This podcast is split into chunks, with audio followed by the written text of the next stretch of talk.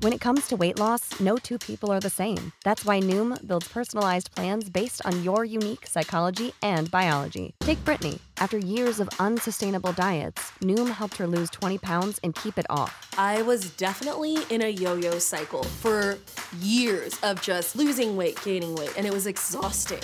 And Stephanie. She's a former D1 athlete who knew she couldn't outtrain her diet, and she lost 38 pounds. My relationship to food before Noom was never consistent. And Evan, he can't stand salads, but he still lost 50 pounds with Noom. I never really was a salad guy. That's just not who I am. Even through the pickiness, Noom taught me that building better habits builds a healthier lifestyle. I'm not doing this to get to a number, I'm doing this to feel better. Get your personalized plan today at Noom.com.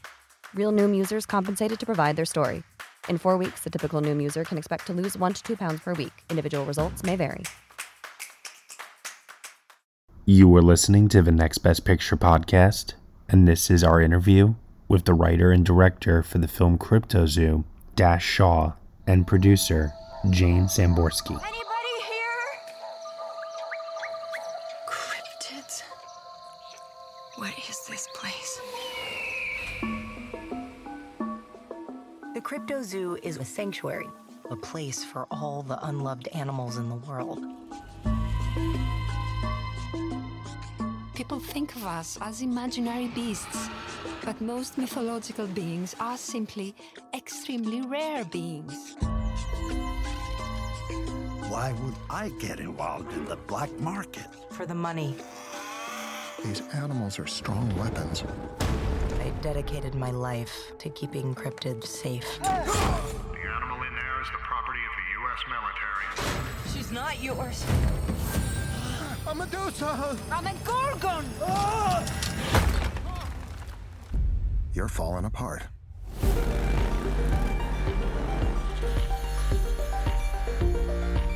you have a question for the cards? I'm looking for someone. You see things in the world others do not see. This is who I am. Um, I should not have to hide it.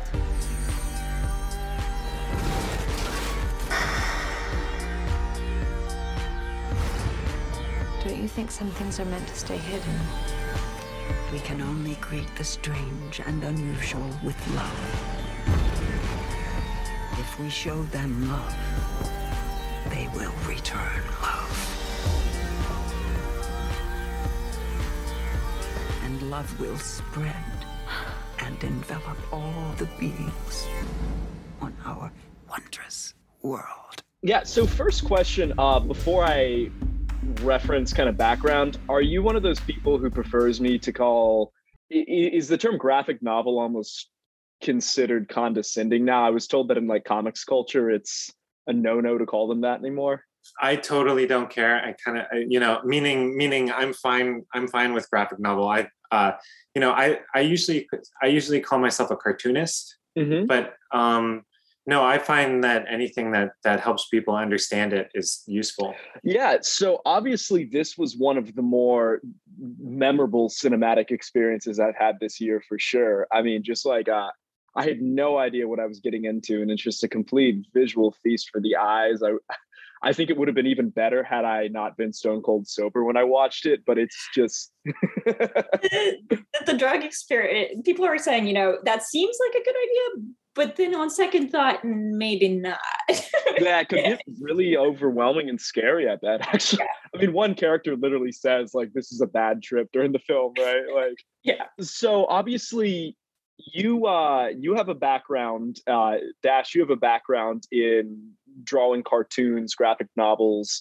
and then you enter the world of film with my high school was sinking into the sea a few years back, right? Yeah. And you guys are a writing team. I, I guess also your Dash partners. is writer i'm kind of i'm i'm the head of the animation department Gotcha. but we're both right drawing and painting and working back and forth and making suggestions So tell me a little bit about the journey taking you both into the world of feature films now from because just the static medium of drawing. Well, I I always liked uh, limited animation. You know, animation that limits the number of drawings on screen, and that kind of mode of animation is often connected to comics. Like Astro Boy was, you know, based on a comic and was directed by Tezuka, who drew the comic. The, so it, Speed Racer, the, you know, the like comics animation connection. You know, growing up in the '90s, there was like you liked X Men, and there's also the X Men animated series on TV, and and the X Men animated series kind of looked like the X Men comic, and that kind of mode was was always the goal, and kind of seeing that relationship to independent cinema, meaning that it felt kind of more it could be more independently produced and more idiosyncratic and more personal and and all of those wonderful things. So then i luck i thankfully the best thing in my life is that i met jane and um, jane was trained you know trained as an animator and we fell in love and i kind of roped her into um, high school sinking and then she eventually took over yeah i i've known to my friends, I we I have what's called takeover itis. you know, the joke in my family is that if you want my father to do something, all you have to do is start the project where he could see you. and, and, I suffer from the same problem. You know, uh, Dash is like, well, I'd kind of like to do a trailer for my book and I'd like it to be animated. And then all of a sudden I'm just yanking it out of his hands. you know, when he proposed high school sinking, we had done some shorts and we had been trying to get a feature made um, with, you know, traditional financing and all of this and been stymied a bit. And he just, he wrote high school sinking and he came to me and he said, I think we could just do this and Dash is I I thought we it was nuts to just start a feature film to just do it, but Dash has this incredible ability to get things made and to just to work on it every day and make it happen and and so I believed him and he turned out to be right. And then you you believed me more as we got into as we it. got into it. At first, I was like, "All right, I'll work on this on the weekends," but yeah. if you say so, dude. so obviously you had one feature under your belt by this point. How long did this take? Because it looks just so painstakingly detailed with all the textures and you have multiple planes of action.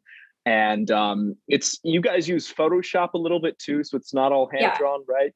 Well it's all it's all hand drawn or hand painted but then it's composited and it all has to go through the computer for movement for to, for articulation for lots of things but everything is, begins as as a physical object on paper or a model. I mean, there are exceptions, tiny, exceptions, tiny exceptions yeah. to that, but for the most part, every texture is is an actual wash of spray paint on on a sheet of paper or or a scribble that has been drawn 80 million times on on paper. Um, and it took the whole movie took like five years. So I, I I wrote the script and storyboarded it before Jane got involved, and that was around like 2016. And then Jane got involved around 2017, and we finished it end of 2020.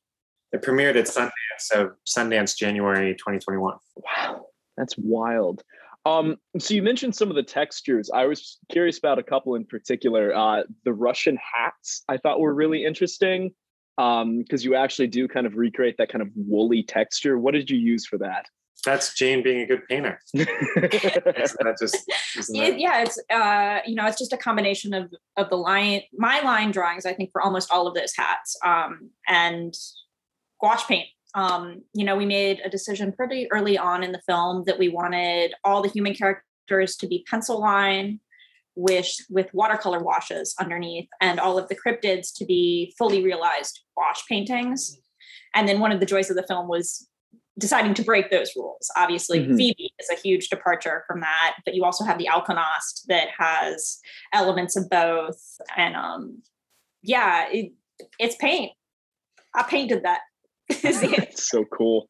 So um some of the creatures obviously have very explicit bases in mythology and folklore, but then some of them seem to be just completely unique creations, you guys. Everything comes from an actual mythology. That was very wow. important um, to Dash to help ground the whole film in the real world. And but we of course wanted to choose ones you hadn't seen so many times. So I'm I'm glad we succeeded in that. So tell me about a couple of them. Like uh Pliny, I thought was interesting, where he's uh he's a human without yeah, a head. Pliny's mounted uh, a, a Blemmey, and you can find like paintings of Blemmies dating back, I don't know, in this to the 16th century. Like so, and there's even a Blemmy in a Rene Laloux movie called Gandahar, Mm-hmm. So I I had seen those. Um, you know the the the Pliny and and uh, Phoebe I think are and Gustav are interesting because they're kind of where cryptids are humanoid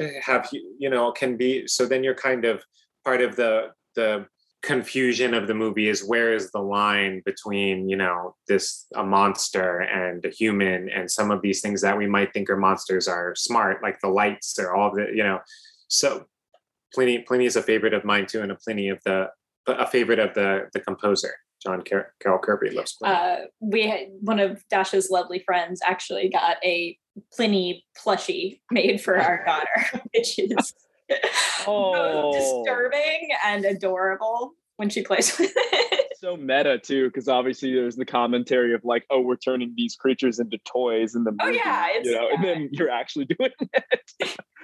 Although honestly, I would get plushies of a couple of those creatures if they sold them. I mean, I think the Baku would probably move well. It's it's pretty huggable in its current state. it, it looks huggable very satisfying hug. That's the dream sucking elephant. Yes. Baku. Yeah. Oh my god. What what's the backstory for that? You said they're all based in real mythology. Yeah, the um, I mean, again, you can. There's an a Hokusai drawing of a Baku from like 1860, I think, and and I had heard of that because there's an experimental manga anthology called Comic Baku as the title, mm-hmm. and um, when I came across that creature, that's when it really felt like uh, a movie, and that that that you know movies can be so dreamlike, um, as opposed so, to being a story that would be better told in comics. Yeah. Right. With lucky landslots, you can get lucky just about anywhere. Dearly beloved, we are gathered here today to. Has anyone seen the bride and groom? Sorry, sorry, we're here. We were getting lucky in the limo, and we lost track of time. No, Lucky Land Casino, with cash prizes that add up quicker than a guest registry. In that case, I pronounce you lucky. Play for free at LuckyLandSlots.com. Daily bonuses are waiting. No purchase necessary. Void where prohibited by law. 18 plus. Terms and conditions apply. See website for details.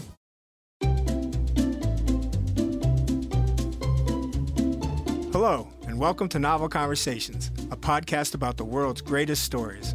I'm your host, Frank Lavallo and for each episode of Novel Conversations, I talk to two readers about one book. And together, we summarize the story for you. We introduce you to the characters, we tell you what happens to them, and we read from the book along the way. So if you love hearing a good story, you're in the right place. Our ninth season is coming this fall. Tune in to hear from some of the all time great authors Charles Dickens, Jules Verne, F. Scott Fitzgerald, and more. Subscribe to Novel Conversations wherever you listen to podcasts.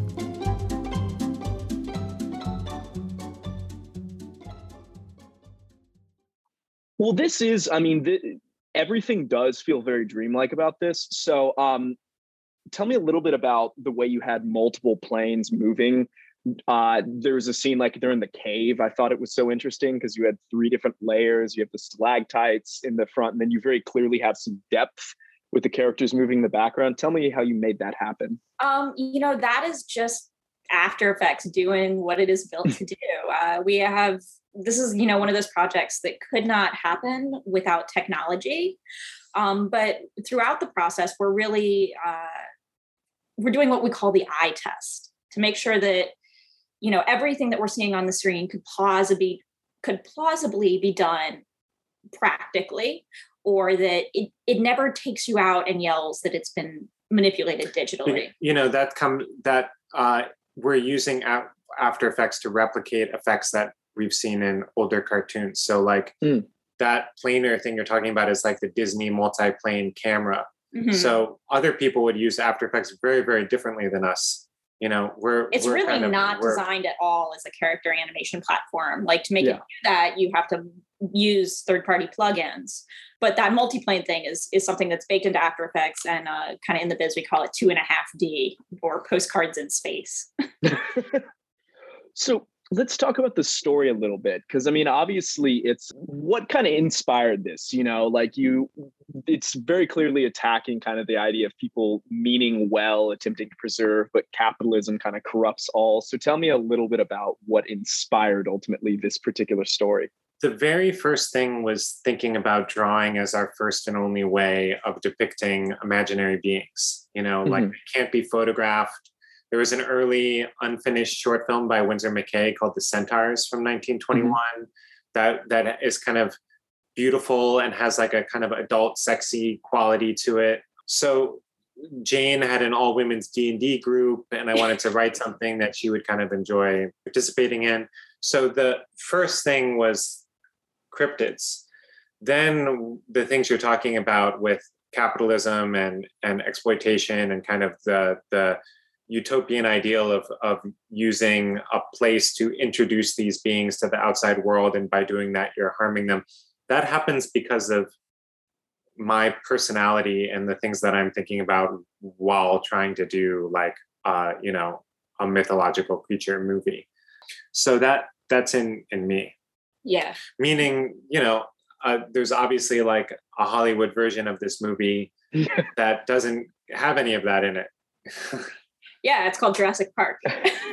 okay, yeah, I definitely got the Jurassic Park vibes, especially in the finale that's a very overwhelming experience. So obviously you guys kept kind of a tight ship in terms of it looks like you did a lot of everything, but I was intrigued about the sound design in uh in those moments. So tell me a little bit about kind of making um the finale into almost this this hellscape from the moment they plunge down into the water. You know, because that seems like a turning point really. You know, Ryan Price, the sound designer, really gets a lot of credit for that. Um and he spent years working on this movie like you know especially for independent films often the sound design is is like the the very last rush stage but mm-hmm. because we were working on this movie so for so many years he could send me you know weird baku sucking dream sucking sounds like all throughout as we try to try to hone it and get it to sound more and more appropriate so yeah he you know ryan price figured that out and and of, of course at the end again there's a version of of that that is exciting mm-hmm. but the the Cryptozoo falling should feel sad and yeah. these cre- so and it should have a melancholic bent to it so that happens i think really through through the the score john carroll kirby and the sound design. We are just tremendously lucky to be working with the the skilled people that we are and they make magic that we don't know how to do. We just say, we trust you, bring us awesomeness. and then um you know obviously going back to like fritz the cat there there is like sex and animation but it's it's ultimately it's by animated standards a fairly like sexually explicit film how did you decide to like open it with a sex scene well um you know for me i really wanted i thought it would be interesting in and of itself to have drawing in movies in an animated movie that felt like figure drawing. And I had mm-hmm. spent years going to figure drawing classes, drawing nude people. And then after I graduated college, I worked as a figure drawing model just to kind of stay in that same space, which I find very like creative and thrilling. And, and so the, the, it was really like getting the people nude, you know, there at the beginning. And, um, that, you know, I, I thought would be touching and and um, to see these kind of you know kind of al- almost like Adam and Eve slash horror movie kind of quality of these two nude people in a very dark environment. Up to and including, it looked like uh, it looked like she had like a fig leaf Wendy uh, on her in some of the drawings too. You know, very evoking those Adam and Eve paintings, which I thought was interesting. So obviously, you you don't want yourself to like sell out and do a very like hollywoodized version but this has made a lot of buzz my high school sinking into the sea made a lot of buzz have you guys thought about what's next we are in production on the next film we have an animatic uh, we have done production art uh, we're really hoping to get rocking on that soon because definitely for me being in the middle of the project is is where my joy is at um, yeah the best thing anyone can do to help us do that is to go see Cryptozoo in theaters August 20th. Let everyone know that you want us to make another, another movie. movie. Yes. Yeah. Well, I will do my best to help get the word out. So thank you guys so much. It's been a pleasure. And this was truly a unique and special experience. So thank you for sharing it with the world. Thank you. Thank you for watching. Hey everyone, thank you so much for listening to Will Mavity's interview with the writer and director for CryptoZoo, Dash Shaw, and producer Jane Samborski here on the Next Best Picture podcast. CryptoZoo will be playing in limited release on August 20th from Magnolia Pictures. We highly recommend that you check it out. You have been listening to the Next Best Picture podcast. We are proud to be part of the Evergreen Podcast Network, and you can subscribe to us anywhere where you subscribe to podcasts. Be sure to leave us a review on Apple Podcasts and let us know what you think of the show. We really appreciate your feedback and your support, which you can also lend on over at Patreon. For a $1 minimum a month, you will get some exclusive podcast content from us. Thank you so much for listening, as always, and we shall see you all next time.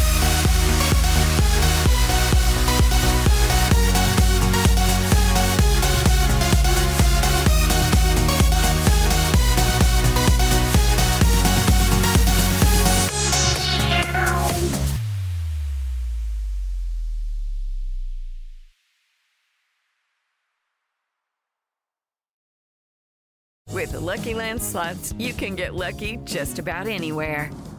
This is your captain speaking. Uh, we've got clear runway and the weather's fine, but we're just going to circle up here a while and uh, get lucky.